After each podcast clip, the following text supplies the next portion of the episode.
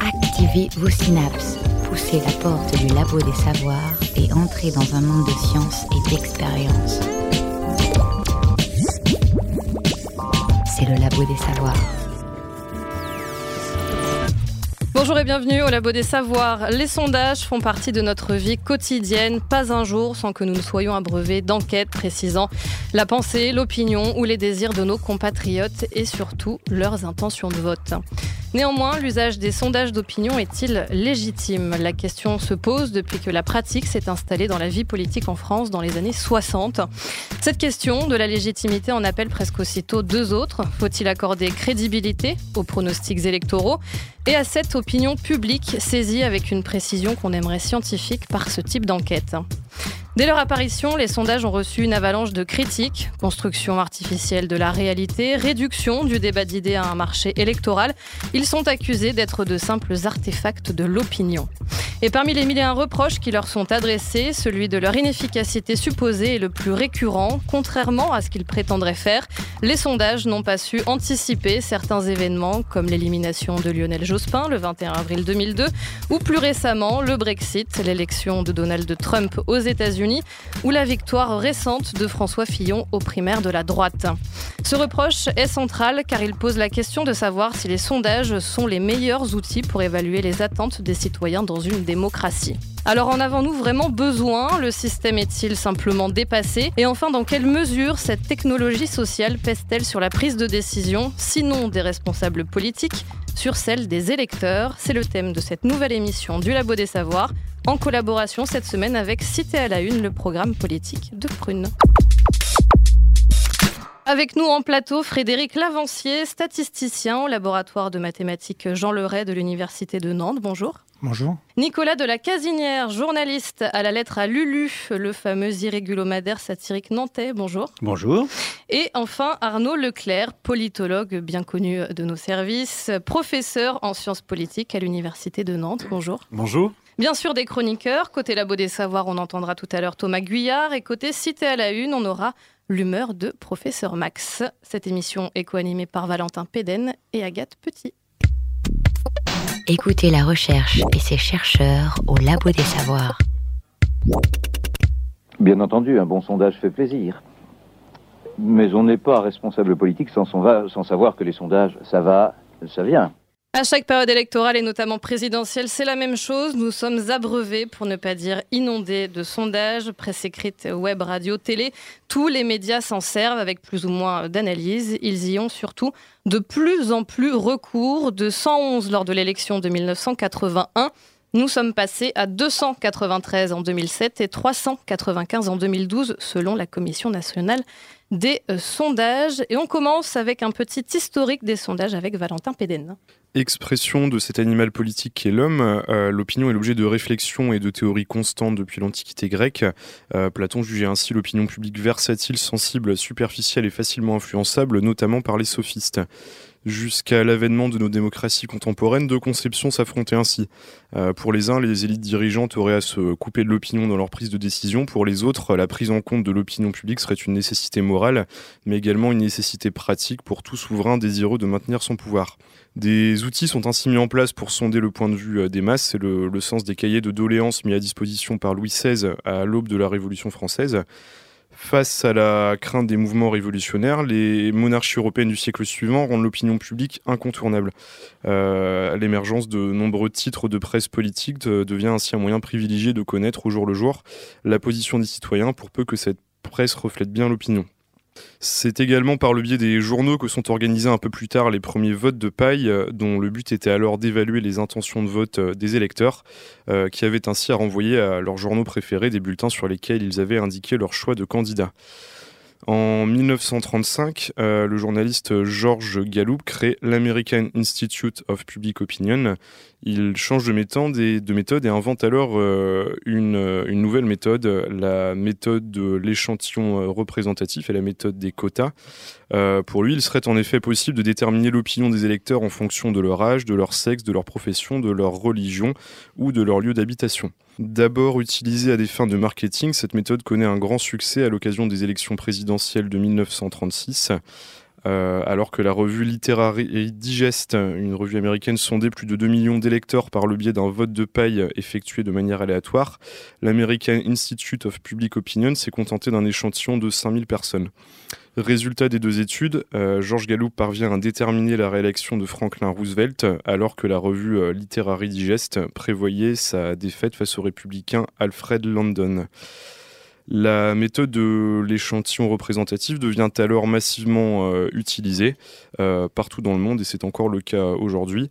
Euh, en France, l'Institut français d'opinion publique, l'IFOP, a ainsi été créé en 1938 par Jean Stetzel, un sociologue qui avait rencontré Georges Gallup aux États-Unis. Merci. Valentin.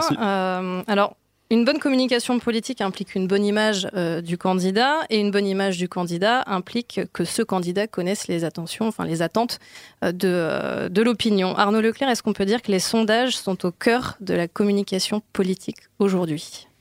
C'est difficile de répondre à cette question. En réalité, tous les acteurs politiques à toutes les époques ont voulu connaître ce que pouvait être l'opinion et ont utilisé, Valentin vient de le dire, des outils très différents dont tous ces outils sont imparfaits et le sondage est un outil extrêmement imparfait. Mais ils ont besoin euh, de le connaître. Et dans des systèmes euh, démocratiques où les médias jouent un rôle important, les acteurs médiatiques ont également besoin de connaître cela. Une campagne, c'est long, c'est plein de rebondissements. Et quelque part, les sondages sont un peu euh, l'élément qui va animer, presque scénariser cette, cette campagne. Donc, il y a un besoin structurel. Cet outil présente des faiblesses. Peut-être en lui-même, mais plus encore dans l'usage qui en est fait à l'intérieur de la scène publique, car ne l'oublions pas, on en parlera sans doute tout à l'heure, ce n'est pas un outil très très précis. L'ennui, c'est que le retraitement médiatique de cet outil fait comme s'il était scientifique et précis. C'est-à-dire qu'on dit tel candidat fait plus 1, tel autre ferait moins 2, alors qu'on verra, on est tout à fait incapable d'arriver à ce degré de précision. Et donc, on, fait un usage dans l'espace public qui est tout à fait euh, non scientifique en réalité et qui pose problème.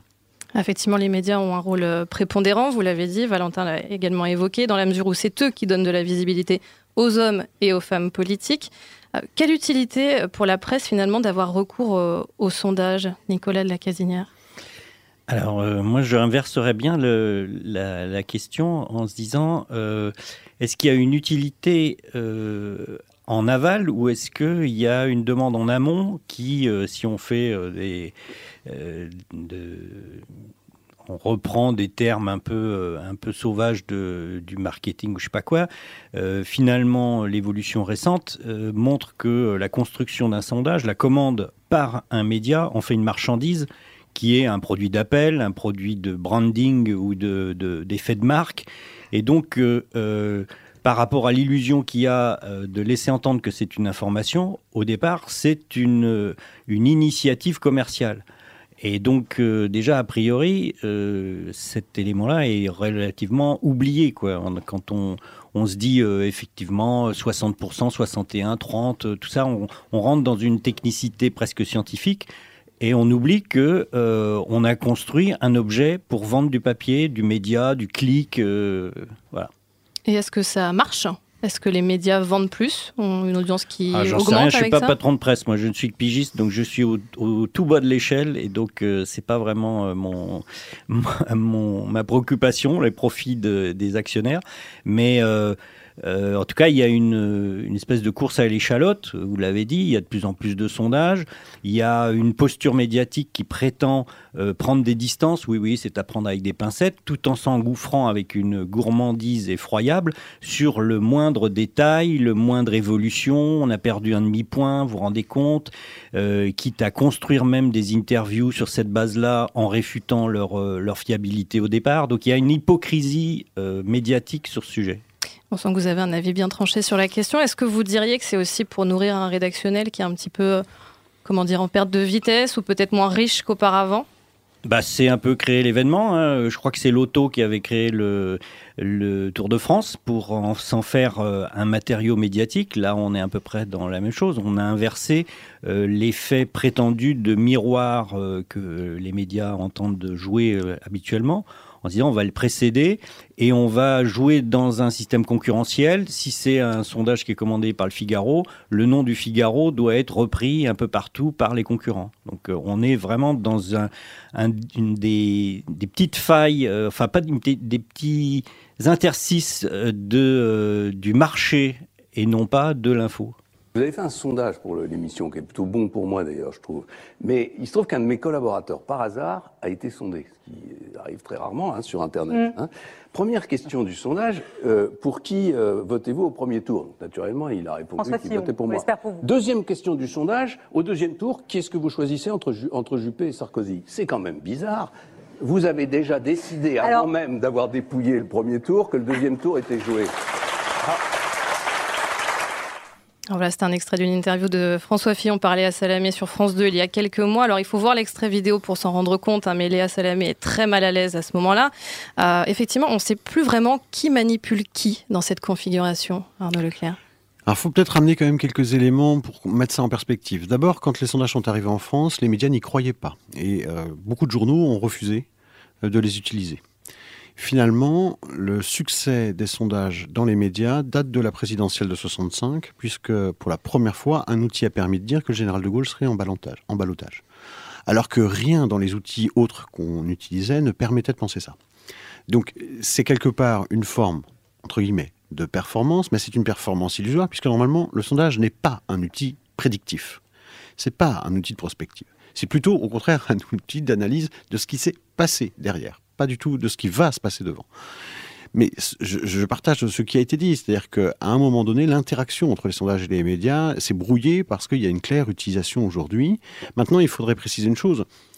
Dans une campagne présidentielle, euh, les, les, médias tout azimut ont beaucoup à gagner. C'est le cas actuellement. Les audiences, quelle qu'en soit la forme, sont en train de grimper très fortement sur les, émissions politiques, alors qu'elles soient encore radio, télévisées, que ce soit la presse écrite, etc. Et quand on regarde, par exemple, les audiences euh, de la télévision sur le terrain historique, on voit énormément d'émissions euh, politiques pendant les phases de campagne présidentielle qui font des scores incroyables. Donc, quelque part, la campagne présidentielle en elle-même est un processus de captation euh, du public qui est très fort. Le sondage est un élément à l'intérieur de ce processus-là. Et en termes de crédibilité, qu'est-ce que ça apporte aux médias de reprendre des informations qui souvent finalement s'avèrent fausses Puisque même si là on vient de le dire, ce ne sont pas des outils prédictifs, le public les considère comme tels finalement. Mais je, je m'inscris en faux sur l'idée que l'information est fausse. Elle est, elle, elle c'est pas tout à fait exact. C'est-à-dire que l'information est imprécise. Ce qu'un sondage est capable de faire, c'est finalement fournir une fourchette. Une tendance. Non, une fourchette. C'est pas une tendance, une fourchette. C'est-à-dire, euh, tel candidat, il va être dans un plus 3, moins 3. Quand c'est pour les votes, mais il y a des autres sondages. Ah, bien sûr, bien sûr. Rappelons d'ailleurs, il faut le dire, que euh, le sondage politique n'est que marginal par rapport à l'outil sondage, hein, et que les grands instituts de sondage, au mieux, font 20% de leurs chiffres euh, en politique, un peu plus quand il y a des phases de campagne, mais c'est évidemment pas leur, euh, leur quotidien.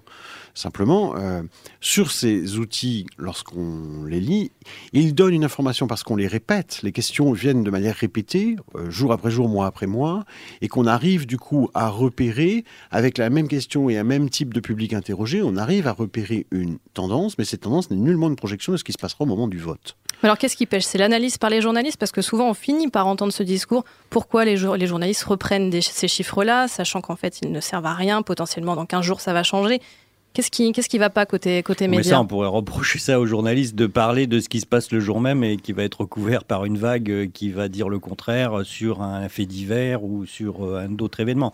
Donc ça, malheureusement, euh, on fait à l'instant T et, après tout, pourquoi pas. moi, ce, que, ce qui me questionne, c'est aussi le, euh, un peu ce que ce qu'évoque euh, François Fillon. Je vais aller voler à son secours pour une fois, ça va, ça va le faire plaisir. Mais non, il s'en fout. Mais bref, euh, c'est que c'est que la la manière dont la question est construite, c'est une construction et c'est une construction idéologique. Et alors moi j'ai eu un peu la même expérience que lui, mais sur un sondage qui n'était pas politique. C'était un sondage sur les habitudes ou les pratiques euh, liées à l'environnement à Nantes Métropole. Je suis gentil, euh, je vois ce que c'est que le boulot de précaire de, faire ces sondages, je dis oui. Et au bout d'un moment, ça me, ça me gave euh, complètement, puisque le, c'était pas une question, c'est l'ensemble des questions enfermait euh, la, question écologique dans euh, des éco-gestes individuels. En gros, il s'agissait de savoir si je fermais le robinet un peu beaucoup passionnément pendant que je me brossais les dents. Un questionnement, on va dire, sur l'ensemble du sondage totalement dépolitisé, c'est-à-dire et individualisé. Et donc moi j'ai dit non, je suis désolé, je veux pas participer à ça, je suis désolé, je vous fais perdre votre votre truc, mais je joue pas parce que euh, j'étais pas en accord avec les questions qu'on me posait, ce qui normalement n'existe pas, c'est-à-dire un sondé n'a pas à émettre d'opinion sur, le, questionnement. Hum. Il doit dire oui, non, ne se prononce pas, euh, éventuellement euh, quelque choix, c'est tout. Et donc euh, cette construction, euh, elle est idéologisée, elle est euh, incarnée par des gens qui écrivent ces questions-là, par des gens qui ont une classe sociale, qui ont une position dans le marché de la presse, et, etc. Et ça, on l'occulte totalement. On le disait en introduction, leur nombre augmente. pour quelles raisons exactement? Mais parce que le besoin est grandissant à l'intérieur même du fonctionnement de nos sociétés. C'est-à-dire qu'on a de plus en plus de médias, les campagnes sont de plus en plus longues, on les a encore rallongées avec l'arrivée des primaires, qui ont elles-mêmes généré des vagues de sondages euh, multiples. Euh, en fait, c'est bizarre, mais il y a une demande de tous les acteurs euh, très très forte, et c'est ce qui fait qu'on on en consomme beaucoup, tout en précisant que la France est de loin le pays qui en consomme le plus dans les phases électorales. Aux États-Unis, par exemple, il y a bien moins de sondages, et c'est beaucoup plus difficile à faire dans le cas américain.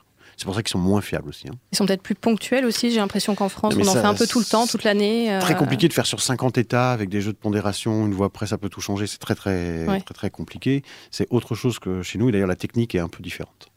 Euh, on sait que certains instituts travaillent plus favorablement, en tout cas très régulièrement, avec des médias bien précis. Est-ce que dans ce cadre-là, on peut dire qu'ils sont neutres politiquement? Vous tombez mal parce que moi, j'ai jamais cru ni à l'objectivité ni à la neutralité des journalistes. Donc, euh, euh, a priori, je pense que personne ne peut l'être euh, largement. Et en plus, là, on a une commande qui, selon le, journal qui va faire le, cahier des charges, en gros, hein, pour mhm. l'Institut de sondage, rentre dans une stratégie politicienne et commercial pour le journal. Donc on, cherche à avoir une question un peu provoque, peut-être, si possible, euh, si on peut avoir ça comme supplément euh, d'âme vendeur pour être en tête de gondole. Et puis, euh, bah, pour le reste, après, c'est assez classique sur la montée ou la, descente de, des opinions. je sais plus, j'ai vu récemment, c'était au mois de décembre, il y avait un, sondage qui était de savoir si euh, est-ce que Macron ou euh, Fillon feraient un bon président ils imaginent la question. Enfin, en tout cas, c'était le, c'était pas la question, c'est parce que c'est un ensemble, une batterie de questions, mais on arrivait à ça.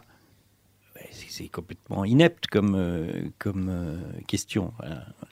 Donc, ça, ça, se double, ça joue dans, sur un terrain qui est pas fiable, avec des outils qui sont douteux. Voilà, moi, je Bon, finalement, ce que vous nous dites, c'est que les instituts de sondage, c'est comme les médias, ils sont rarement neutres. Moi, je, je, ah, je pense qu'il faut, il faut être plus prudent que ça pour plusieurs raisons. D'abord, la moitié des sondages ne sont pas publiés. Ce sont des commandes politiques. Et ils ne mhm. sont pas destinés au marché de la presse, quand on parle du marché politique. Mhm. Donc déjà, premier élément, l'idée que la commande par un média en elle-même biaise les choses, bah, dans ce cas-là, il faut se poser la question quand la commande vient directement du politique. C'est ceux qui sont publics, donc c'est ceux qu'on met sur la place publique. Mais les mêmes problèmes existent avec ceux qui viennent du, politique. donc ça, c'est un premier élément. Ce qu'on peut reprocher éventuellement aux instituts, c'est que, alors qu'ils connaissent très bien la méthode et qu'ils la maîtrisent, ils vont eux-mêmes, dans le cas de la concurrence entre les instituts, dire un tel fait plus un alors qu'ils savent que la méthode ne le permet pas. Mais ils savent aussi que ça va permettre un retraitement médiatique de l'enquête qu'ils viennent de faire de manière très importante. Et donc ça va susciter des débats, des émissions, etc. parce qu'un tel monte, tel autre baisse. En réalité, ils savent que ça c'est un peu l'écume des choses et que c'est un peu faux. Euh, mais c'est un moyen à la fois pour faire une sorte de promotion de l'institut qui vient de faire l'enquête et du média qui en est le porteur. Ça, je, partage tout à fait ça.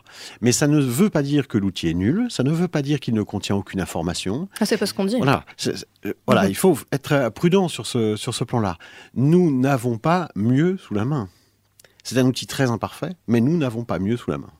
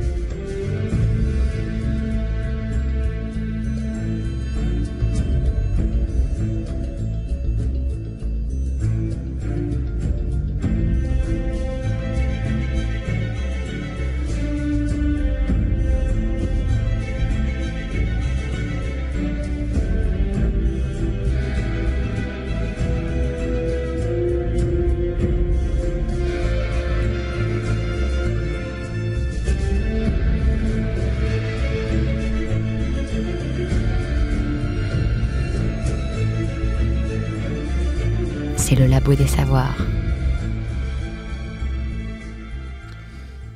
On est de retour euh, sur le plateau du Labo des Savoirs. Vous venez d'écouter le générique d'House of Cards euh, composé par Jeff Bill. On va maintenant se pencher sur la méthode employée par les instituts de sondage pour appréhender l'opinion publique. Comment sont choisies les personnes sondées? Sont-elles réellement représentatives de la population? Quelles sont les questions qui sont posées à ces personnes? Quels sont les calculs également euh, opérés par les instituts? Pour répondre à toutes ces questions, nous sommes donc toujours avec Frédéric Lavancier vous êtes euh, donc statisticien à l'Université de Nantes, euh, également avec euh, Arnaud Leclerc. Vous êtes professeur de sciences politiques à l'Université de Nantes également. Puis avec Nicolas de la Casinière, qui est journaliste et auteur de La lettre à Lulu. Vous cherchez la science? Ne quittez pas. Ne quittez pas. Ne quittez pas. De leur côté, les instituts de sondage essaient de se faire oublier après le raté du premier tour. De nombreux observateurs les supplient de ne pas fausser le second tour Certains électeurs ont même décidé de les poursuivre devant les tribunaux. Bref, les sondeurs n'ont plus la cote. Nathalie Moisan avec Marie-Pierre Cassignard. Chirac-Le Pen, le duel surprise. Accusé de n'avoir pas envisagé ce coup de théâtre, les sondages sont montrés du doigt. Certains titres comme Paris Match ont décidé de ne pas en publier avant le second tour. La situation politique est trop incertaine. On est dans un tremblement de terre politique permanent? Or, un sondage, c'est une photo qui d'un seul coup se, fige. C'est une photographie euh, à un certain moment. Mais le tremblement de il continue pendant ce temps-là. Et ça, on n'arrive pas effectivement à arriver au bon chiffre. Neuf sondages diffusés la semaine dernière qui voyaient tous Chirac et Jospin au second tour, aucun cette semaine. Certains instituts décident eux-mêmes de ne pas en publier. Deux incertitudes demeurent, l'abstention et l'attitude des électeurs de Jean-Marie Le Pen. On ne sait pas ce qui va se passer. Est-ce que les électeurs du Front National vont surdéclarer leur vote justement parce qu'ils prennent courage en eux? Ou bien vont-ils continuer à le sous-déclarer et peut-être même davantage compte tenu de l'impact qu'a eu le premier tour D'autres instituts continuent à travailler au nom du droit à informer. Ils promettent de préciser cette fois leur marge d'incertitude. Nous allons continuer parce que l'information vaut mieux que la censure. Il faut continuer à informer les Français, il faut continuer à les convaincre du fait que les enquêtes d'intention de vote ne sont pas des pronostics ni des prédictions de résultats électoraux. Cinq jours après le démenti cinglant que le premier tour a apporté au sondage, ce mea culpa timide n'a pas convaincu. Neuf particuliers ont déposé aujourd'hui une plainte contre les sondeurs, accusés d'avoir diffusé de fausses informations. C'est le labo des savoirs. On va d'abord se pencher sur euh, la question du recueil de données, sur euh, la représentativité aussi euh, de ces sondages. Euh, Frédéric Lavancy, il existe deux méthodes principales pour euh, sonder l'opinion. On en a un petit peu parlé tout à l'heure. Il y a d'abord la méthode des quotas, qui consiste donc à créer des échantillons en fonction des différentes catégories comme l'âge, la profession, le sexe ou le lieu de résidence. Et il existe également la méthode aléatoire qui consiste à, interroger des individus au hasard. quelle est pour vous d'abord la, méthode la plus pertinente? Donc la, seule méthode dont on maîtrise un peu l'incertitude et, et, les calculs, c'est la méthode aléatoire. Donc pour moi, c'est clair, c'est la seule euh, dont on peut dire des choses sérieuses. L'autre, euh, on ne sait pas. Donc ce que font les instituts de sondage lorsqu'ils euh, donnent des, fourchettes de confiance, par exemple, issues d'un sondage par quota, c'est qu'ils appliquent les formules de la méthode de sondage aléatoire. Donc comme si le sondage avait été fait avec une méthode aléatoire. Donc, ce qui n'est pas le cas, puisque c'est un, sondage par quota. Et à ce propos, je voudrais juste préciser que depuis le début de l'émission, on parle des enquêtes d'opinion essentiellement. Mmh. alors qu'en réalité, les sondages sont utilisés dans plein d'autres structures, et euh, notamment, euh, la principale d'entre elles, c'est en France, c'est l'INSEE, qui passe son temps à faire des, des, sondages au sein de la population, population pas forcément euh, les Français, ça peut être des entreprises, ça peut être des, professions particulières, pour recueillir des informations. Et donc là, il n'est pas question d'argent, il n'y a pas de... A pas de il n'y a pas de profit particulier à, faire ces sondages, c'est vraiment de l'information publique et, qui est à destination des ministères, par exemple. et, ces sondages sont faits de façon aléatoire sont pas du tout faits par la méthode des quotas.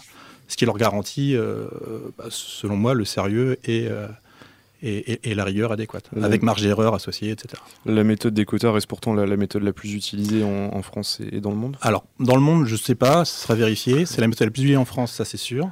C'est pas le cas aux États-Unis. Elle est abandonnée. Elle est de plus en plus euh, remplacée par les méthodes aléatoires. Mmh. Et au Canada et Québec aussi, qui est un pays de référence en, en, enquête d'opinion. ils n'utilisent plus la méthode des quotas. La raison, c'est euh, ce que je viens de dire, hein, c'est qu'on ne maîtrise pas les, parfaitement la précision de ce que l'on avance. bon, par contre, la raison pour laquelle la méthode des quotas est très utilisée en France, c'est qu'elle est rapide à mettre en place, peu coûteuse. Et lorsqu'on fait une enquête à des fins de, profit financier, évidemment, on va privilégier celle-ci. Quitte à perdre un peu en précision, mais après tout, qui, qui s'en préoccupe de la précision avec la, avec la méthode des quotas, ce, sont en moyenne 1000 euh, personnes qui sont sondées. En, général, c'est ça pour mm. la, plupart des sondages qui sont publiés, en tout cas en, France, dans les médias. Euh, avec la multiplication des, sondages, Agathe l'a dit tout à l'heure, il y en avait 111 euh, en 1980 pour la présidentielle, 293 pour celle de 2007. Est-ce que la, taille de l'échantillon a, tendance aussi peut-être à diminuer? Euh, non, je pense pas. Au contraire, alors maintenant avec les, donc effectivement, c'est souvent ça tourne autour de 1000. Alors je sais pas d'où ça vient ce 1000. Enfin, il se trouve c'est un fait. Euh, mais j'ai remarqué que récemment, avec les enquêtes, notamment sur Internet, on pouvait atteindre des ouais, 10 000, 12 000. J'ai vu une enquête euh, euh Mediapart à 12 000, 12 000 répondants. Ou, le, ou le CEVIPOF, par exemple, le Centre d'études de la vie politique française, qui fait une enquête très particulière, par contre, du point de vue méthodologique. Il travaille avec un échantillon de 15 000 personnes. Je peux, je, peux, revenir sur la méthode des, quotas pour expliquer un peu le, euh, quand même l'enjeu. Donc, au-delà du fait qu'on maîtrise pas les, dans les mathématiques qu'il y a derrière, donc elle consiste effectivement à remplir des, des cases. Donc, on veut respecter le, la répartition des sexes, en gros moitié-moitié homme-femme, la répartition euh, des CSP, hein, catégories socio-professionnelles, et euh, la répartition géographique, et aussi une répartition en classe d'âge. et, et alors l'enquêteur euh, interroge les personnes jusqu'à ce que ces, euh, quotas soient remplis. Euh, donc éventuellement, il interroge une personne qui, ne souhaite pas répondre, bah, il recommence, etc. Il interroge une personne qui est, une femme alors qu'il a déjà son quota de femme, bah, c'est tout, il l'abandonne. De telle sorte qu'à la fin, il aura dans son échantillon uniquement les gens qui ont accepté de répondre à son enquête et uniquement celle-ci. C'est très différent d'une enquête aléatoire effectuée par l'INSEE, où lorsque vous êtes sondé par l'INSEE, euh, normalement, vous êtes obligé de répondre. Hein, la loi vous oblige à répondre, les, entreprises. Alors, ça, c'est pas trop le cas pour les individus, parce qu'on fait peu d'enquêtes auprès des individus. Hein. le seul, euh, c'est c'est le, je sais pas comment il s'appelle, c'est l'héritier du recensement. On fait plus de recensement en France, on fait une grosse enquête d'opinion, mmh. enfin une grosse enquête de, sur la population. Donc là, on est obligé de répondre. Hein. si on répond pas, l'enquêteur revient sonner à la porte autant de fois qu'il le faut pour répondre. Alors évidemment, il y a quelques pertes, mais l'idée c'est ça, c'est que on doit répondre à une enquête. Les enquêtes par quota, pas du tout. On téléphone, évidemment, la plupart des, gens ne répondent pas, ne veulent pas répondre. Euh, donc vous avez dans votre échantillon uniquement les gens qui sont, euh, qui sont euh, prêts à répondre à ce type, à ce type d'enquête, tard le soir. voilà, donc ça ça, ça, ça, crée forcément un biais dans, les critères de réponse qu'il faut prendre en compte. On n'a aucune idée de la façon dont on prend en compte. Alors il y a des cuisines, hein. chaque institut de sondage cuisine son, ils appellent ça le redressement, ils redressent comme ils peuvent pour tenir, pour tenir compte du biais qui a été créé par ce, par cet échantillonnage. Mais la réalité, c'est qu'on euh, a très peu de moyens de, mesurer ce, biais et donc l'erreur qui, qui, s'ensuit. Arnaud Leclerc, est-ce que pour vous, la, méthode des quotas, donc on, vient de le dire, qui, euh, euh, qui implique donc de prendre en compte l'âge, le sexe ou, la, ou, la, profession des, sondés, est-ce que c'est une bonne manière pour vous d'appréhender l'opinion? Non, j'ai rien à ajouter à ce que vient de dire Frédéric. Tout ça est très très juste. La, la, raison de fond est une raison de coût d'organisation de l'enquête. C'est pour ça que qu'on utilise ce système qui est, on le sait, pas très euh, performant. Et juste euh, ajouter quelque chose, on a aujourd'hui des enquêtes où on sait qu'on a des taux de non-réponse qui peuvent atteindre 90%. Donc les biais sont très forts. Pour aller vite, on sait très bien que ceux qui répondent tendanciellement sont des gens beaucoup plus diplômés que la moyenne française, par exemple. Euh, et que ça, évidemment, ça induit d'autres choses, puisque les diplômés, par exemple, s'intéressent plus à la politique, se posent plus la question, ont plus euh, connaissance du repère droite-gauche, par exemple, des choses dans ce genre. Ce qui fait qu'on a une sous-représentation très forte qui, qui est celle euh, des Français de base qu'on a du mal à toucher par l'outil. Et ça, c'est très difficile, évidemment, à redresser. Alors, sans parler après d'une autre forme de redressement, qui est lorsque un candidat se présente pour la deux ou troisième fois ou pour la première fois, comment va-t-on le redresser? C'est-à-dire sur quelle base, quel outil va-t-on utiliser dans le passé pour le redresser? Comment redresser Emmanuel Macron aujourd'hui? Euh, sachant que pour aller vite, la donnée brute qu'on reçoit n'est pas celle qui va être publiée, hein, qui va être redressée. Il peut y avoir des écarts très importants. Euh, et là, il faut bien reconnaître que c'est du bricolage très artisanal, c'est un peu le doigt mouillé. Euh, il y a eu des débats, euh, par exemple pour Jean-Luc Mélenchon, il y a eu des débats puisque les redressements sont opérés. Enfin, certains instituts ont expliqué quelques données clés par lesquelles, pour lesquelles ils faisaient du redressement. Ils utilisent par exemple les données des dernières régionales. Donc, utiliser les dernières données des régionales pour les projeter sur une présidentielle, alors que là, c'est un scrutin très très personnalisé, ça pose toute une série d'interrogations. On en a parlé aussi tout à l'heure. Euh, je voulais juste compléter cette histoire de redressement. C'est exactement la source de l'erreur qui avait été commise en 2002 avec Jean-Marie Le Pen. Avec Jean-Marie Le Pen. Mm. Donc euh, à l'époque, le, vote euh, Front National n'était pas, était pas assumé par les électeurs et il y avait des techniques de redressement assez radicales qui consistaient à multiplier par deux, par exemple, les, taux de, d'électeurs se disant prêts à voter pour, pour Jean-Marie Le Pen. Mais bon, en réalité, il se trouve qu'en 2002, euh, bon, bah, il aurait fallu dresser, redresser un peu plus. Quoi. Et c'est vraiment l'inconnu pour les instituts de sondage. Comment faire pour euh, tenir compte d'une information qu'on n'a pas et, dont l'historique n'est pas fiable? Donc à l'époque, l'historique euh, des votes FN, manifestement, n'était pas fiable par rapport à la réalité. Et pour, Emmanuel Macron, je suis tout à fait d'accord, je ne vois pas comment ils peuvent redresser un, vote qu'ils n'ont jamais eu sous les yeux. Ils ne savent pas du tout comment se comporte l'électeur typique Macron. Arnaud Leclerc, on en parlait tout à l'heure. Est-ce qu'il est pertinent pour vous d'effectuer un, sondage? Alors, euh, c'est parfois euh, un an, voire, euh, plus à, l'avance. vous, l'avez dit, c'est plutôt non. Dans, le cas d'une élection, à, partir de quand, pour vous, se, stabilise l'intention de vote de l'électorat? Ça, c'est un énorme sujet.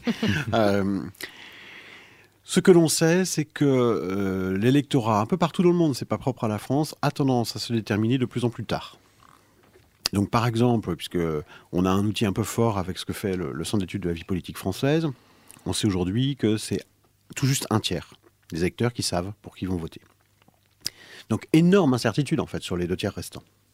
Il faut ajouter à ça, pardon, ceux qui vont décider ou non d'aller voter. Car une autre incertitude très forte, c'est le niveau d'abstention. Dans le choix, euh, il n'y a pas seulement je vote pour tel ou tel candidat, il y a est-ce que j'y vais ou pas dans l'enquête Civipov qui est sortie il y a quelques jours. Encore une fois, c'est une enquête d'un type particulier, beaucoup plus lourde et beaucoup plus euh, informative pour nous qu'un sondage.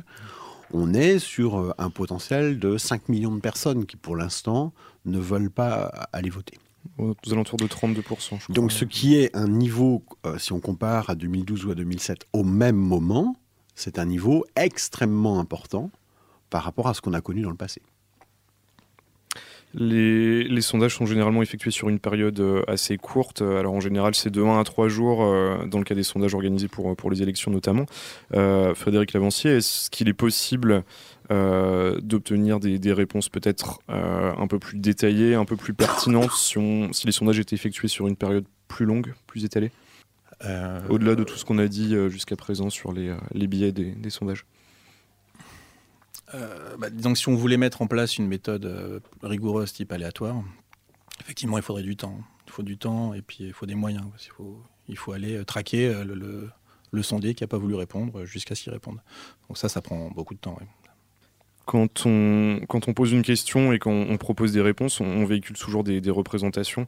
Euh, en octobre 2012, euh, l'IFA a publié une étude pour le Figaro sur la, perception de l'islam en France. La première question adressée au sondé était par exemple, euh, direz-vous que la présence d'une communauté musulmane en France pose problème. Euh, le, simple fait de poser une question rend donc aussi un objet questionnable, puisque dans, la même enquête, une des questions était si il était nécessaire ou non de construire des, mosquées en France. comment s'assurer d'une bonne prise en compte de, l'opinion quand on, quand on pose une question? Arnaud Leclerc alors ça, c'est un sujet qui est quand même pas mal travaillé et qui va aller tout à fait dans le sens de ce que vient de dire Frédéric. On a, par exemple, fait des techniques d'enquête lourdes, cette fois-ci, euh, pas du tout par quota.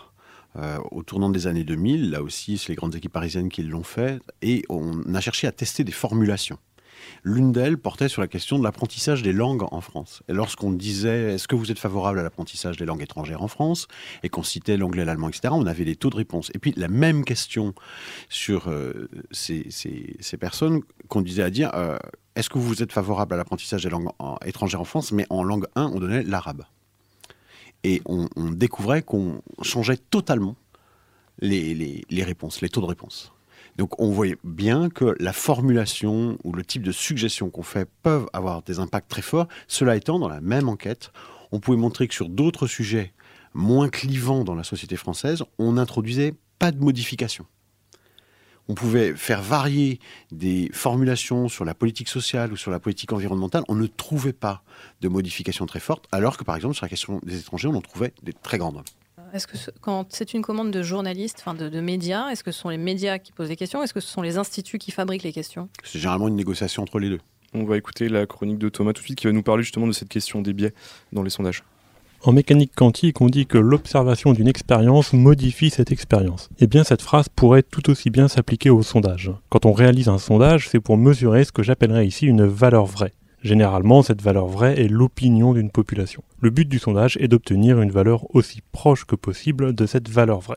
Pour juger un sondage, on peut regarder deux mesures, la précision et le biais. La précision, c'est la différence obtenue entre deux répétitions du sondage. Pour augmenter la précision, il suffit généralement d'augmenter le nombre de personnes sondées. Le biais, c'est la différence entre la valeur vraie et la valeur qu'obtiendrait le sondage s'il interrogeait toute la population. Le biais, c'est donc un écart entre la valeur vraie et la valeur sondée, un écart qui est créé par le sondage lui-même. Et il est très difficile de connaître le biais d'un sondage, et encore plus difficile de le contrôler. Je vais vous donner ici quelques exemples de biais, mais je ne prétends en aucun cas avoir des solutions à ces biais. Une entrée en campagne euh, tonitruante. Euh, Est-ce qu'on peut considérer d'ailleurs qu'il a réussi son entrée, Patrick? Alors ça dépend, ça dépend des journaux et des instituts de sondage. Le Parisien de samedi, vous l'avez lu, sans doute nous explique que Sarkozy patine, qu'il ne décolle pas loin derrière Alain Juppé et que son livre démarre doucement. Mais le Figaro de ce matin nous apprend que Sarkozy rattrape Juppé au premier tour, qu'il fait désormais jeu égal avec son principal concurrent. Alors il piétine ou il piétine pas? Eh ben personne n'en sait rien. Merci. On aura les- pour le livre, on aura les premiers chiffres seulement demain. Et pour les intentions de vote à la primaire, les sondeurs sont dans le bleu parce qu'ils ne connaissent pas le corps électoral. Ils ne savent pas combien d'électeurs iront voter le 20 novembre, ce qui change tout. Si vous prenez le sondage du Parisien, vous voyez, c'est écrit en tout petit, que l'Institut Odoxa a interrogé en tout 1472 personnes comptant aller voter, ce qui est un bon échantillon, à condition d'avoir les vrais votants, ceux qui euh, iront vraiment euh, se déplacer les 20 et 27 novembre. C'est ce que pensent Le Figaro et la Sofres. Là, c'est écrit en minuscule. La Sofres qui se base sur 332 personnes tout à fait certaines d'aller voter. Là, l'intention est plus ferme, mais le- l'échantillon est évidemment rikiki. Quand NKM est donné à 2% d'intention de vote, ça veut dire que la Sofres n'a trouvé en tout et pour tout que si Pékin déterminé à voter pour elle, ce qui n'est pas BZF, et pour Sarkozy et Juppé, ça fait à peu près une centaine de, euh, d'in- d'individus, de- d'électeurs potentiels. Bref, rien n'est joué. Les pronostics sont très hasardeux. Les sondages sont à prendre avec beaucoup de précautions. Et il y aura beaucoup d'intox d'ici euh, au 20 novembre là-dessus. Le premier biais est le biais d'amorçage.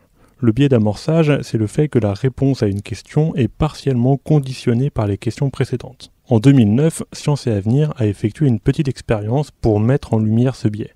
Il s'agit d'un sondage à trois questions. La question A est, parmi ces deux affirmations, laquelle est selon vous la plus vraie? La question B est, après avoir bien réfléchi, que pensez-vous des mesures visant à réduire les émissions de gaz à effet de serre? La question C est juste une question de contrôle. L'expérience montre une différence notable au niveau des réponses à la question B selon les affirmations proposées à la question A. Si on n'y propose que des phrases à connotation négative, 69% des sondés sont pour les mesures anti-gaz à effet de serre. Mais si on ne propose en question A que des affirmations à connotation positive, alors 85% des sondés sont pour ces mesures. Les questions précédentes influencent donc les réponses. Un deuxième biais est le biais de Halo. C'est un biais que l'on trouve dans les sondages avec des échelles, par exemple les études de satisfaction, où l'on demande de noter des services. On peut être très satisfait, satisfait, moyen, peu satisfait, ou ne se prononce pas. On peut exprimer le biais de Halo ainsi. La première réponse influence les réponses suivantes.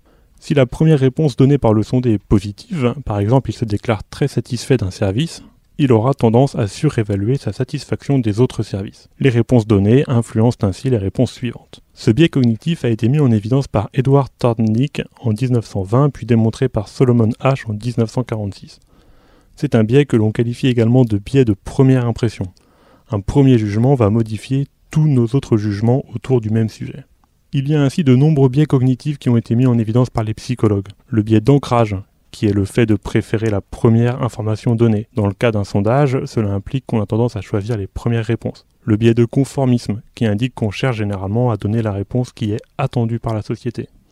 Le biais vers l'estime de soi, qui nous pousse à choisir des réponses qui nous valorisent. Par exemple, surestimer son activité sportive ou sous-estimer sa consommation d'alcool. Le biais vers le oui, car on a tendance à préférer l'acquiescement, la réponse affirmative à une question. Finalement, tout sondage est biaisé. La liste des biais cognitifs est trop longue pour être détaillée ici. Certains de ces biais peuvent être relativement contrôlés en rendant aléatoire l'ordre des questions et l'ordre des réponses. La formulation des questions joue également un rôle important dans un sondage. Et je ne parle là que des biais liés au texte du sondage. Il y a aussi des biais liés à la provenance des données, les personnes sondées, et des biais liés à la représentation des résultats. Une fois que le sondage a été effectué et qu'on a obtenu une longue liste de chiffres et de pourcentages, il faut les interpréter et les présenter. Choisir quels chiffres regrouper, quels chiffres mettre en avant, ce qui provoque encore et toujours de nouveaux biais. Bienvenue au Labo des Savoirs. Attention, recherche en cours. Thomas vient d'évoquer euh, avec nous la, question des biais euh, de certains sondages. Euh, à partir de ces biais, une marge d'erreur est, calculée en, général pour, pour chaque sondage. Les, instituts procèdent également parfois à la méthode du, redressement. Frédéric Lavancier, qu'est-ce que ça, implique sur les résultats d'un sondage? Alors, si le sondage était fait de façon aléatoire, donc la, seule façon qu'on maîtrise, hein, la marge d'erreur, euh, grossière, disons, elle est de l'ordre de 1 divisé par la racine de la taille de, l'échantillon. Donc si on, tire 1000, si on fait un échantillon sur 1000 personnes, c'est 1 sur racine de 1000, ça fait à peu près 3%. Ça. Donc si vous faites un, échantillon, un, sondage sur 1000 personnes, le résultat c'est plus ou moins 3. Si vous faites un sondage sur 10 000 personnes, c'est plus ou moins 1%.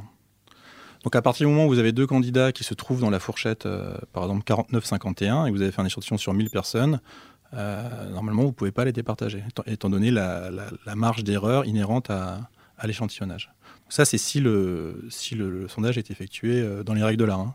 Euh, donc à cela s'ajoute le biais éventuel dû à la méthode des quotas, l'énorme taux de non-réponse, le biais des questions, etc. La technique du redressement, on en a parlé un, petit peu tout à l'heure. Qu'est-ce qu'elle implique justement? Alors, euh, encore, encore une fois, ça change complètement l'erreur le, euh, finale. Euh, avec la méthode des quotas, c'est l'inconnu complet. On ne sait pas du tout l'erreur qui. On ne sait pas de toute façon l'erreur qu'on avait effectuée avant redressement. On sait encore moins l'erreur qu'on a effectuée après. Donc l'idée, c'est de diminuer cette erreur. en réalité, on ne sait pas. Euh, on maîtrise par contre dans des, dans des, sondages aléatoires, il, y a aussi, il existe aussi des, techniques de redressement dans les sondages aléatoires où là on maîtrise tout. On maîtrise euh, l'erreur avant redressement, on maîtrise l'erreur après redressement. Si on a un institut de sondage, comment on fait le redressement? Très simplement, on sait que cinq ans avant, on faisait déjà des sondages, on avait déjà des réponses brutes sur tel candidat ou telle proposition, et au moment du vote, on a eu des résultats réels. On a pu mesurer alors l'écart entre le sondage et le réel. Et c'est cet écart qu'on va utiliser pour ajuster la nouvelle demande, faite plusieurs années après. Ce qui pose plein de difficultés, parce qu'évidemment, il y a du temps qui s'est écoulé, la manière de percevoir les choses a pu changer, la structure même de la proposition, c'est-à-dire la structure du marché politique, par exemple, mhm. de l'offre politique peut avoir complètement changé. Euh, et donc, projeter comme ça quelque chose qu'on a repéré à un moment donné en disant bah on sait que par exemple les femmes ont plutôt voté comme ça ou telle catégorie a plutôt voté comme ça alors même qu'elle déclarait à ce moment-là ne pas voter exactement de cette manière-là eh bien on va essayer d'ajuster.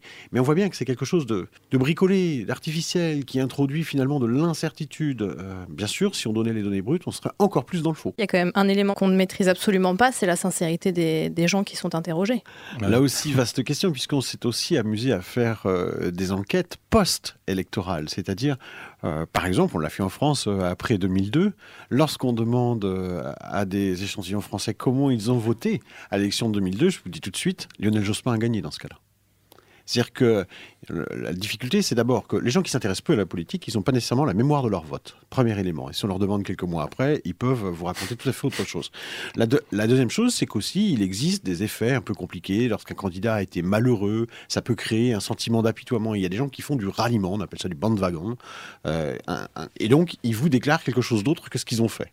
Hein, parce que ça les soulage un peu moralement. Et donc, c'est une grande difficulté. Le sondage après coup, euh, c'est aussi un autre problème. C'est pas quelque chose de très fiable non plus. En questionnant la méthodologie des sondages, on questionne également leur interprétation et leur influence. On dit souvent des sondages qu'ils sont une photographie de la société à un instant T. Certes, une photo n'arrête pas le temps, mais elle peut considérablement l'impacter. Vous savez, mieux que tout le monde que les sondages vont et viennent. Euh, en ce moment, ils sont au plus bas pour vous, puisque vous êtes à votre plus bas. Ils sont au plus bas chez Ration. Oui. disons que depuis votre arrivée à l'Élysée il y a 10 ans, euh, vous ne vous êtes jamais retrouvé aussi bas. Et, eh bien, vous voyez, c'est euh, c'est très intéressant la vie politique. Alors est-ce que vous avez l'impression que c'est votre personne qui est en cause cette fois-ci et est-ce qu'on peut rester longtemps au pouvoir quand euh, on est à, à ce point de le dire. C'est une question qu'on vous pose. Mais moi je ne fais pas non, moi je fais pas d'introspection devant des millions de Français, je passe pas mon temps à considérer mon nombril et à l'exposer euh, à l'attention publique, enfin quoi. C'est à vous. Vous ne gouvernez pas avec les sondages, mais on doit en tenir compte quand même, Monsieur le Président. Bien entendu, c'est à vous d'apprécier, de dire ce que vous en pensez, et aux Français aussi. C'est tout. Voilà, François Mitterrand interrogé par euh, Patrick Poivre euh, d'Arvor. Est-ce qu'on peut vraiment dire que les sondages influencent les électeurs? Nicolas de la Casinière, est-ce que vous avez un avis sur cette bah, question Je ne sais pas. Ce qu'il y a, c'est qu'il y a un angle mort dans cette, euh, ce questionnement et même l'intérêt qu'on porte sur les sondages. C'est que c'est le reflet de la vie politique telle qu'elle est actuellement. Et de, donc, on parle d'intention de vote, etc. On l'a évoqué, mais il faut voter. Et donc, on est dans une période où il y a une désaffection, c'est le, le moins qu'on puisse dire, du système de démocratie représentative, avec beaucoup de gens qui ne votent pas pas parce que autrefois on disait ils vont à la pêche, donc c'est des dilettantes, ils s'en foutent, etc. Non, c'est aussi un geste politique. Le dégoût euh, peut être euh, avoir comme mode d'expression euh, de ne pas voter. Et ça, évidemment, ça ne rentre pas dans les pourcentages, mais ça ne rentre pas non plus dans le résultat. Et, et, pour autant, tous ces gens-là sont à la fois des acteurs passifs ou actifs et des victimes éventuellement des systèmes politiques qui vont euh, les gouverner, euh, qu'ils auront peut-être pas choisi, seront peut-être pas intervenus, on va leur reprocher peut-être, mais euh, pour tout un tas de raisons, ces gens-là sont hors des radars et donc on les sonde pas et, et, on n'en tient jamais compte quoi. Alors qu'ils ont une, une, signification nuancée, contradictoire alors là c'est encore pire que l'idée qu'il y ait une opinion publique unique qui serait la moyenne des opinions, c'est que là-dedans il y a toutes sortes de gens qui ont toutes sortes de raisons. Donc ce que vous dites, c'est que c'est pas tant le résultat des sondages, mais le fait d'être non représenté qui influence. Ah non, je dis pas que ça influence. Je dis non, non, c'est je, je me dis euh, se, focaliser sur les sondages oublie totalement euh, ces gens-là. pour vous, on n'est pas influencé en tant qu'électeur par euh, les résultats de sondages. Ah bah je sais pas si par exemple, si on revient sur ce système-là, de d'entendre des sondages, se dire ah bah non, j'avais prévu de m'abstenir, mais finalement je vais y aller. Marginalement, ça doit exister, j'en sais rien. Mais dire deux choses là-dessus qui me paraissent euh, vraiment d'ordre différent. Bien sûr, les sondages ont un impact au sens où ils crédibilisent, en particulier quand ils font des projections de second tour. Hein. Mmh. Euh, ils crédibilisent l'idée qu'il va y avoir un duel entre X et Y alors même que c'est tout à fait incertain, et que du coup, une partie du public peut dire soit que ça le satisfait, qu'au contraire il a envie, soit au contraire qu'il est contre. Et on a vu, quand je disais qu'il y a beaucoup aujourd'hui d'électeurs qui se déterminent à la dernière minute, c'est aussi parfois par rapport au sondage. J'ajoute que les commentaires les soirs d'élection font qu'on dit que tel candidat a fait un bon score ou un mauvais score, non pas par rapport aux dernières élections, mais par rapport aux anticipations que les sondages nous ont mis en tête dans les semaines qui ont précédé. Donc c'est quand même quelque chose où ça a un vrai impact, y compris euh, les politiques vont vous dire qu'ils vont mieux parce qu'on dit dans les plateaux qu'ils vont mieux, qu'ils ont fait plus d'eux, etc. Alors qu'on n'en sait rien. Et c'est pareil le soir des élections, etc. Donc les dynamiques, dans un sens ou dans l'autre, sont largement construites et construites euh, par les sondages. Maintenant, de l'autre côté, il faudrait faire attention sur la question euh, de l'abstention, qui est une question importante. Elle a un impact considérable sur le vote, mais pas sur les sondages. J'entends par là, une élection se gagne ou se perd en amenant à soi, ou malheureusement en perdant, si on peut dire, des gens qui préfèrent aller à l'abstention. Pour le dire vite, il n'y a pas en France, ou quasiment pas, d'électeurs qui basculent de droite à gauche ou de gauche à droite. Il y a peu d'électeurs qui se redistribuent dans le même camp. Mhm. Et statistiquement, ça n'a pas d'impact tellement sur le résultat. Le, gain, celui qui gagne une élection, c'est finalement qu'il réussit à attirer à lui un électorat qui avait prévu de s'abstenir ou la perte, c'est généralement quand l'électorat qui tendanciellement pouvait s'abstenir, finalement, ne vient pas vers vous et, maintient son abstention.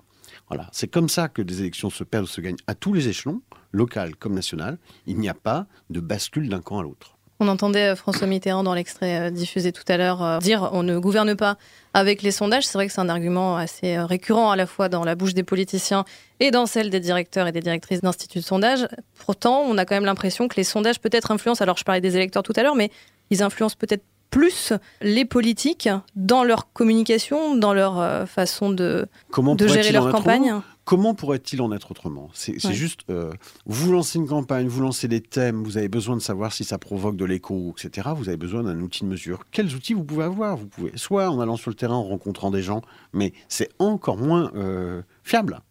Euh, soit vous, essayez d'avoir un outil qui, entre guillemets, tente d'objectiver avec toutes les limites qu'on a, qu'on a soulignées tout à l'heure. Et, et c'est normal, quand vous êtes un acteur, vous avez besoin de savoir si ce que vous faites marche ou pas, a du sens ou pas, si il y a du répondant ou pas. Et on utilise toutes les techniques possibles, dont celle-ci. Pour légitimer son action. Oui, et tout le monde le fait. Voire pour la réorienter, si on regarde ce qui s'est passé pour le, euh, le sondage euh, sur euh, Notre-Dame-des-Landes, l'aire géographique, elle est choisie à partir d'un sondage commandé par le PS et pas divulgué sur la place publique. Donc ça a servi d'instrument pour se dire finalement quelle est l'échelle qu'on va choisir euh, en fonction d'un résultat qu'on espère. Entre 2017 et 2012, Nicolas Sarkozy a commandé pour près de 10 millions d'euros euh, de sondages. Euh, alors au-delà évidemment de cette affaire exceptionnelle, c'est comme ça qu'on va la qualifier, qui a surtout révélé leur impact stratégique au moment d'une campagne et dans la communication politique, est-ce qu'on connaît le niveau d'investissement des partis en faveur des sondages, enfin des instituts? Est-ce qu'on sait combien le Parti, le Parti socialiste, les Républicains, les Verts dépensent en sondage euh, On peut le savoir, on peut le calculer. C'est beaucoup d'argent. C'est beaucoup d'argent surtout dans les phases de campagne. Donc c'est plutôt dans les comptes des candidats et non pas dans les comptes des partis. Alors les partis peuvent donner de l'argent pour le faire. La difficulté, c'est que ça coûte tellement cher, surtout quand on commence à en faire beaucoup, que euh, il y a des plafonnements du financement de la vie politique et donc euh, là on peut se heurter. la question de Nicolas Sarkozy c'était ça, hein, c'était mhm. dans quelle mesure il utilise de l'argent public, notamment celle de l'Élysée, pour se payer une série de sondages. On sait que les ministères le font beaucoup également. Euh, donc oui, c'est sûr, un des, surcoûts de la vie politique, c'est précisément lié au fait que ces campagnes s'allongent et qu'on veut des indicateurs en cours de route et que c'est cet indicateur-là qui est souvent le plus utilisé, le plus intériorisé par la scène politique. Vous nous disiez tout à l'heure, Arnaud Leclerc, que les sondages étaient pour l'instant le seul outil qu'on avait pour mesurer euh, l'opinion euh, publique, un outil imparfait, certes, mais le seul. Est-ce qu'il y a des perspectives, Frédéric euh, Lavancier, à l'ère du big data aujourd'hui? Est-ce qu'il n'y a pas des méthodes meilleures pour sonder l'opinion publique? Pour une question très précise, ça me paraît difficile, mais bon, effectivement, il y a des temps, il y a des informations qu'on peut tirer, ne serait-ce que de que des recherches de, requêtes sous, Google, par exemple. Hein. C'est déjà effectué pour, euh, pour anticiper les, les, périodes d'épidémie, par exemple. On est capable de dire avant euh, les agences euh, officielles qu'il y a une épidémie de grippe en France, ne serait-ce que parce que le mot clé grippe sous Google apparaît plus souvent. Donc on pourrait imaginer ce, exploiter ce genre de, de filon pour, pour évaluer la cote de popularité ou ou de défiance d'un homme politique. Ouais. ou peut-être partir de données réelles plus que de données euh, déclaratives. Ah, ça, me paraît difficile en tout cas d'anticiper un score à une élection euh, via ces outils-là. On, peut dégager peut-être des tendances de popularité ou d'impopularité, mais euh, de là à, anticiper un score à une élection présidentielle ou, ou autre, ça me paraît vraiment délicat. Pour l'instant, le big data a surtout un impact en termes de marketing politique pour les candidats. On l'a vu avec Obama, on l'a vu avec Trump. On crée des méta-annuaires absolument gigantesques dans lesquels on récupère l'ensemble des données issues des réseaux sociaux des individus et ça permet de fragmenter, hein, d'établir des cibles entre ceux qui sont des gens sûrement démocrates, d'autres qui sont sûrement républicains, d'autres qui sont des indépendants en croisant ces différents critères, on arrive aussi à savoir comment on peut aller les impacter. Hmm. Quel est le chemin pour y aller. Donc c'est plutôt sous cet angle-là mhm. qu'il y a un gros usage en politique du big data pour l'instant. Professeur Max est avec nous par la pensée également et il a évidemment des choses à dire. Tout le monde est bon, tout le monde est gentil. Et voici maintenant le professeur Max, expert en expertise. Faut-il mourir pour Danzig? Voici comment fut formulé le premier sondage politique de l'histoire de France par l'IFOP en octobre 1938. Ah, ça avait de l'allure cette question. Surtout quand je la compare au dernier sondage que j'ai vu où j'apprends qu'Emmanuel Macron dépasse pour la première fois de 0,1% Marine Le Pen. C'est chaud, waouh, quelle ambiance En m'associant au labo des savoirs, je me suis engagé à citer mes sources. Je tiens parole. Et je vais, je vais vous dire où j'ai pris connaissance, chère Agathe, de ce premier sondage de 1938. C'était grâce à Wikipédia. Une grosse référence. Voilà. Donc, bon, je sais pas si c'est très pertinent que je, que je cite mes sources, en fait. Faudra qu'on en reparle. Danzig, c'est cette ville polonaise qui cristallisait les tensions entre l'Allemagne et la Pologne. J'en profite pour rappeler que la Pologne a, de- a- a donné, a apporté à la France de riches personnalités telles que M. Pokora et Alain Finkielkraut. Source Closer. C'est intéressant de constater quand même que les techniques statistiques fonctionnent lorsqu'elles sont appliquées à des études de marché, mais alors dès qu'il s'agit de- de- d'appliquer ça au champ politique, les résultats sont plus que douteux. En effet, les stratèges du marketing ont réussi à convaincre le monde entier que lorsqu'il y a un vieil homme noir sur une boîte de riz, ben, l'oncle Benz par exemple, tu vois, c'est bon, tu peux y aller quoi, en toute confiance. Pareil pour le maïs jaune, s'il y a un géant vert sur l'emballage, ah, c'est délicieux, c'est sûr, ça marche à tous les coups. Mais à l'inverse, iriez-vous acheter, vous madame, vous monsieur, du riz avec la tronche d'Harlem Désir sur le packaging Plutôt Non. pas, non. Vous achèteriez, vous, du saucisson pur porc avec le groin de DSK sur l'emballage? Ce serait de belles Bien sûr que non. Heureusement pour les politiques d'ailleurs, hein, parce que si les... heureusement pour eux d'ailleurs que les sondages ne les mettent pas en concurrence avec des produits de la vie quotidienne. C'est dommage. D'un point de vue humoristique, c'est dommage, car ça pourrait donner lieu à des situations cocasses, où l'on apprendrait que le rouleau de PQ Lotus triple épaisseur convainc plus de Français qu'Emmanuel Macron. que les partisans de Macron ne, me- ne se vexent pas, ne m'en veuillent pas. Je l'ai comparé à la Rolls des papiers toilettes. Le Lotus triple épaisseur, fraîcheur marine quand même. Merde quand même Il y en aura pour tout le monde dans la chronique. À l'instar de l'astrologie qui fut une grande science au Moyen Âge, le sondage semble être la nouvelle science du XXIe siècle. Sondez, sondez, il en restera toujours quelque chose. L'astrologie est-elle plus fiable que le sondage? C'est la question. Je pose très sérieusement cette question. Quand on sait que la voyante Elisabeth Tessier soutient François Fillon, Fillon qui est toujours donné perdant dans les sondages, hein, bonjour la loose, même Juppé ferait mieux, bon. Si ça se trouve, Fillon pense que les astres sont de son côté. Ça expliquerait bien des choses, par Jupiler, comme disent les Belges. Fillon et Tessier devraient se rendre compte que ça tourne pas rond et que ces vieilles lunes idéologiques vont mal finir. Ces tasses de mordis s'ils ne veulent pas d'un Big Bang dans notre Uranus. Les médias constituent une arme de domination que politiques et entreprises cherchent à contrôler. Les sondages en seraient-ils une de leurs facettes? J'en ai fait moi-même l'expérience. Figurez-vous qu'un de mes amis, sachant que je passe sur Prune Radio, m'a demandé si je pouvais faire la promotion de sa page Facebook Nantes Meetup, un groupe qui organise des sorties pour trentenaires et, et moins sur l'agglomération nantaise. Je lui ai répondu, Bon, euh, c'est bien sûr que non, quoi. Euh, tu décolles, Lionel. J'ai une déontologie, moi. Pour ma part, je vous l'annonce franchement, les sondages, c'est ringard. À quoi bon payer des instituts pour instrumentaliser le témoignage de 900 personnes alors que des millions d'internautes s'expriment euh, gratuitement sans qu'on leur ait demandé d'ailleurs? Sur les, réseaux, ah, sur les réseaux sociaux, ça y va. Prenons l'exemple de notre fringant député de Loire-Atlantique, l'écologiste François de Rugy. Monsieur de Rugy participa à l'éphémère émission Qui veut voter pour mon socialiste lors du débat des primates du PS. À cette occasion, il exprima le souhait qu'il n'y ait pas que les femmes à s'occuper des enfants, hein? Ce à quoi son ex-femme et mère de ses enfants tweet en direct 100% ok, on commence quand? Eh oui, quand la magie d'Internet remplace la magie de l'amour.